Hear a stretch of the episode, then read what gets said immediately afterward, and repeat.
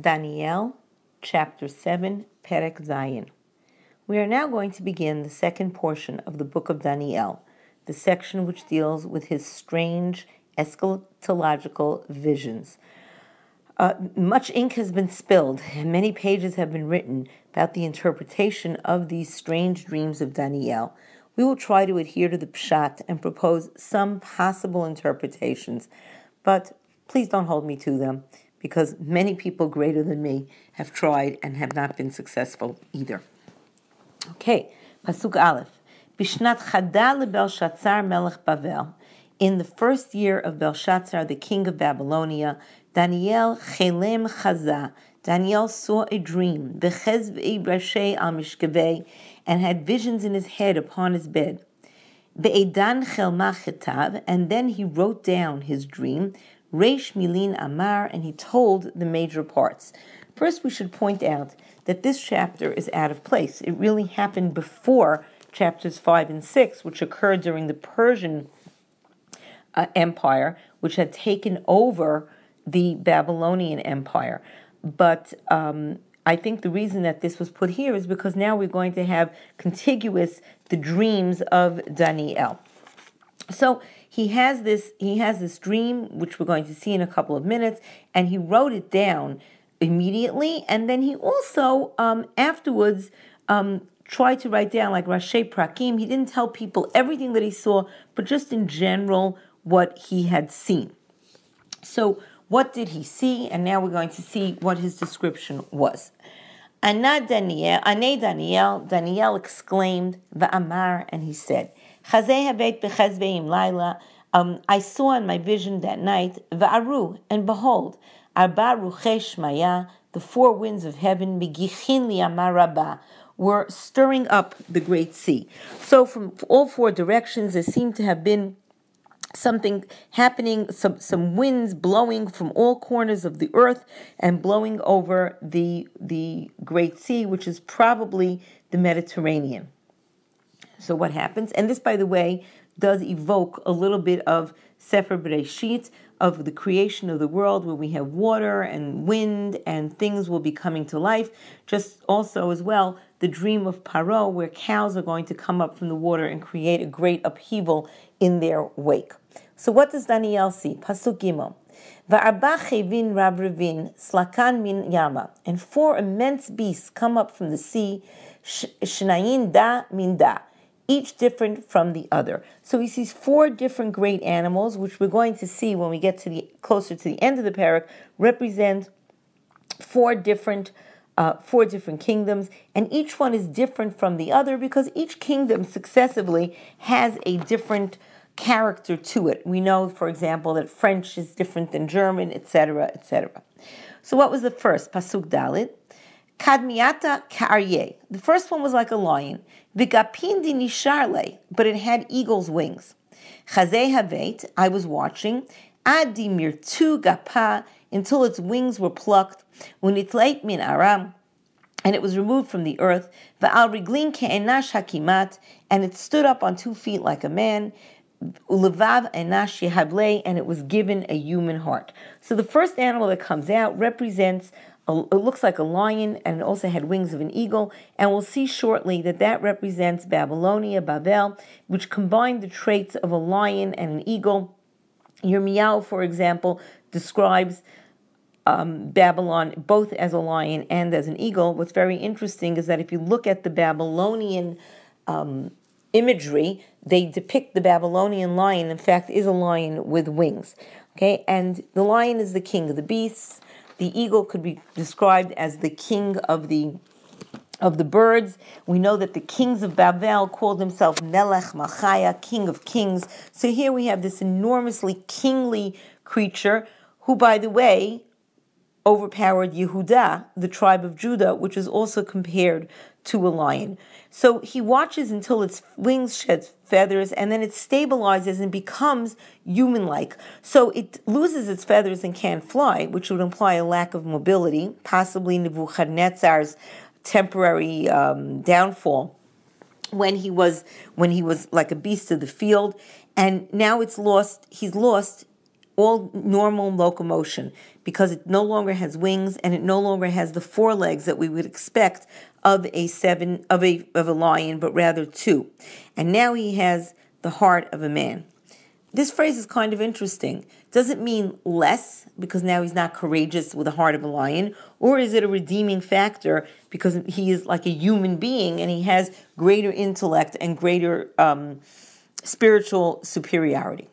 But let's see what happens after the lion. Va'aru, and behold, cheva achrei, tinina, a second beast comes up. Dimialidov, that looks like a bear. Vilistar chad, and on one side, um, hakamat, it was placed, utlat il in bifuma, and it had three ribs in its mouth, bein shina, bein shina, between its teeth.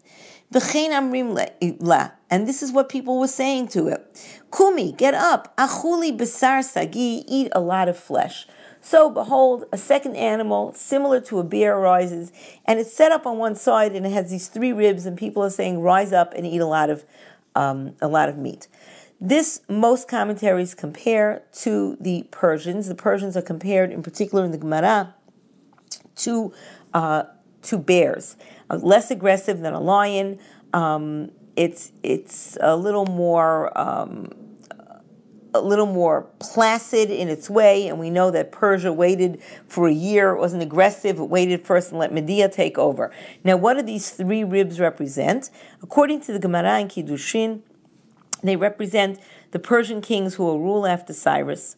Rashi, however, says that it represents three lands that are inconsistently held by Persia. And it could just be that it represents the ferocity of a bear, that it's walking around holding um, ribs of an animal in its mouth. And now, in addition to seeing, Daniel hears a voice which seems to be encouraging the bear to be even more aggressive and more cruel. Now, the bear doesn't have any wings. It doesn't have a heart. It doesn't have the legs of a man. It's not expansionist, and it also um, is not crushed. It remains stable in the way it was because we know that the Persians continued, even when the Greeks took over, the Persians still continued to have sovereignty in some parts of the world. The next animal, Pasuk Va'aru cheva acharei tanina. Okay, and behold, and I was Oh, sorry, that was the wrong pasuk. I beg your pardon. Okay.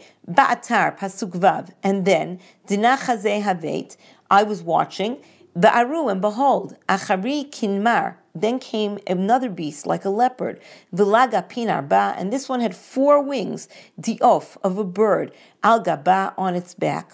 V'arba rashin lechevata, but this leopard-like beast had four heads, v'shiltan yahivle, and it was given great dominion. This is the strangest of the animals. It has, it looks like a leopard, which most commentary agree represents Greece and it had four wings. Josephus notes that the successors to Alexander had were four. They were called the Diadochi, and the four heads could represent the split of the kingdom amongst the four wing amongst the four Diadochi, or it could be the four directions of the world in which the Greek Empire spread north, south, east, and west. Uh, the Malbim points out that it could be the four heads are Rome, Egypt, Israel, and Persia, which they had over, which they had dominated, and they were given total control, total dominion. It's interesting that Alexander the Great was frequently pictured together with a lion, with a, sorry, with a leopard, and I wonder if this comes from that. Ba'atar, okay, and then pasuk zayin. As I was watching in my night visions, and behold, a fourth beast. This beast is very frightening. Dechila exceedingly terrifying, ve'ematna, um, awesome, v'takifa yatira, and very, very strong. Now he describes how scary this animal was. Vishanin di parzela, it had immense iron teeth. Rav Ravan, they were giant. Achla umatka, it was eating and crumbling. Visha'ara beragla rafsa, and anything that was left over, it would trample with its feet and it looked totally different from any of the beasts that had preceded it. The Vikarnin asarle, and it had ten horns. So this is a totally doesn't resemble anything that he had ever seen. In his visions, he sees a very scary fourth animal. It has iron teeth. It eats and, gr- and, and grinds and tramples the leftovers, and it looks totally different than any other animal. Um, notice that this time he says again, The Midrash says this was on a second night. This didn't happen right away. So, what does this creature represent? Um, Interestingly, the Rav Sadia Gaon suggests that this was an elephant, and Daniel had never seen an elephant, so he was overwhelmed by the sight of this. But this is a large creature that has teeth. Um, there are differences in opinion. Most opinions say this refers to either Rome and its successors, the Western world, or to Islam. That's what the Ibn Ezra says. Um, it's interesting that the the uh, Barbanel points out that the teeth are stressed over here, and we know that the Roman form of government was the Senate, where people tended to speak a lot. So the mouth is being stressed over here. Later on, also, we're going to see that this animal had um, brass nails on it as well. So the this this animal is totally different from anything he's seen before and it is and we can imply, take by implication that the empire is totally different from any one that has risen before. Let's move on to pasuk chet.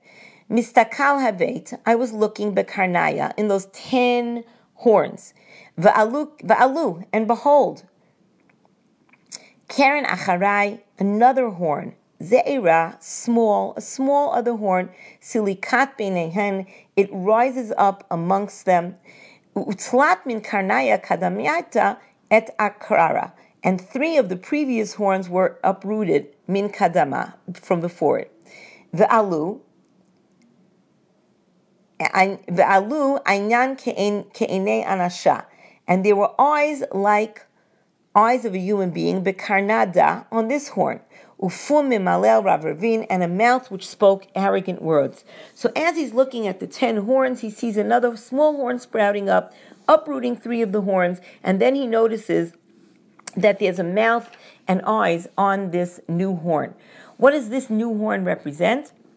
Rav Sadia suggests that it represents another nation, another empire, which will join together with the Roman Empire to rule over Eretz Israel.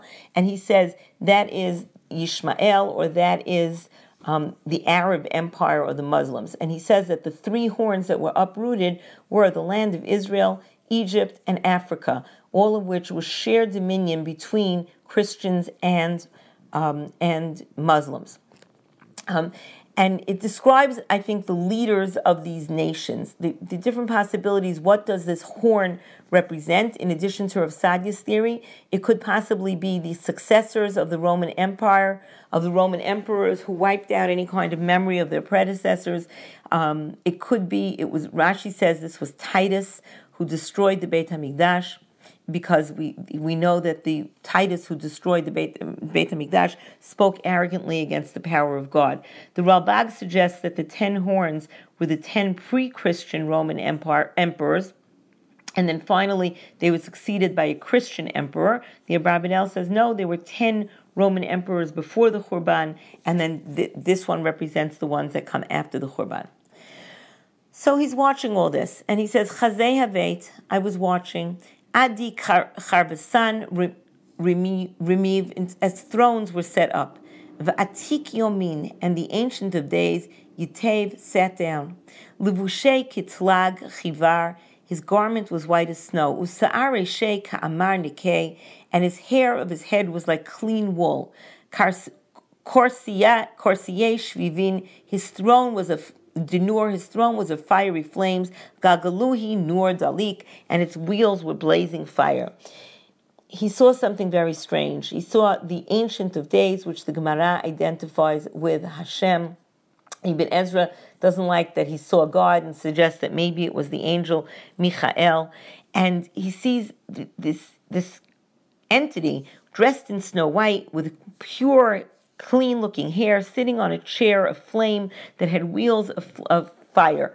Um, the Rashi suggests that this was the throne of justice, that Hashem is now going to sit down to judge the people. So we're going to see that he starts to really look deeper and deeper into what he sees. First, he saw the Atik Yomin sitting on a chair. Then he notices the color of his garments. Then he notices the color of his hair. Then he notices the makeup of the chair. And the makeup of the chair is indeed reminiscent of Yecheskel, who saw the, the Merkava, the chariot of God. Um, Ibn Ezra, in his own rationalist fashion, suggests that they spark. They the wheels were not made of fire; it's just they were sparking because they moved so fast. So, in any case, this is quite an awesome vision that he sees. The the Ancient of Days seated on a throne, and there seem to be other thrones around him, which could very well be other angels um, who will constitute the court. We'll see in a moment. Nahar de Nur Naged. Um, a fire, a stream of fire was coming out from before him. V'nafek min kadumahi came out from before him. Elef alfin ten thousand or a thousand thousands Yisham Shunei were serving him, Viribo Rivrivan, and myriads of myriads Kadumohi Yakumun were standing before him. Dinayativ the judgment was set, Sifrin pitichu, and the books were opened. So as this river of fire comes out from before the Atik Yomin, suddenly somebody is suddenly they're sitting in justice and they're going to judge what is happening, what is going on in the world. So he continues Pasuk Yud Aleph. I was I saw after this Be'edan min kal mal because of the sound of the arrogant words from the speaking horn, I watched adi until that beast was slain, and its body was destroyed, v'yihavat liyekta esa.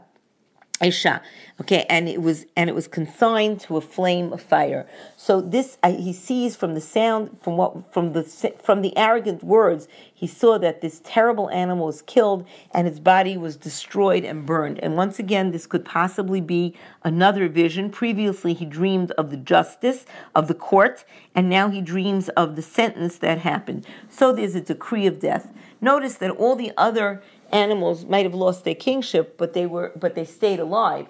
And this kingdom, however, is going to be destroyed. All the rest of the beasts, their dominion was taken away. But they were giving an extension of their lives. They continued to exist until a season or a time. The other nations were not totally eradicated. They continued to exist under other rulers, but this one is totally eradicated. Now, this phrase of Zman v'idan is strange. It will appear again and again in the book of Daniel, and it's a phrase for a time, some kind of a time period. So that was the first vision that he had of the animals. It seems to be some kind of a vision about the succession of different um, different empires, one consecutively following the other, and that ultimately there will be another empire which will be terrible, and uh, that empire will be judged to complete and total eradication. Let's continue with another vision. Pasuk Yud Gimel. Chazei habeit bechazvei. I was watching in night visions. Va'aru and behold, imanene shemaya with the clouds of heaven. Kibar enash atahava. Somebody who looked like a man came. Va'ad atik yomaya mita. And he reached up to the atik yomin, the ancient of days. V'kadumohi hakrivuhu. And they brought that entity that looked like a man to the to the to closer to him. And this is really the introduction to the most important part of the dream, the fifth creature. and to that one that was like a man was given dominion, honor, and kingship. And all people, nations, and languages would serve him. Shaltan, shaltan alam, he will have an everlasting dominion, diloya adeh, that will never pass, umachute dilo titchabal, and his kingship will never be destroyed. We're going to stop here and deal with the angel's interpretation tomorrow. Have a wonderful day.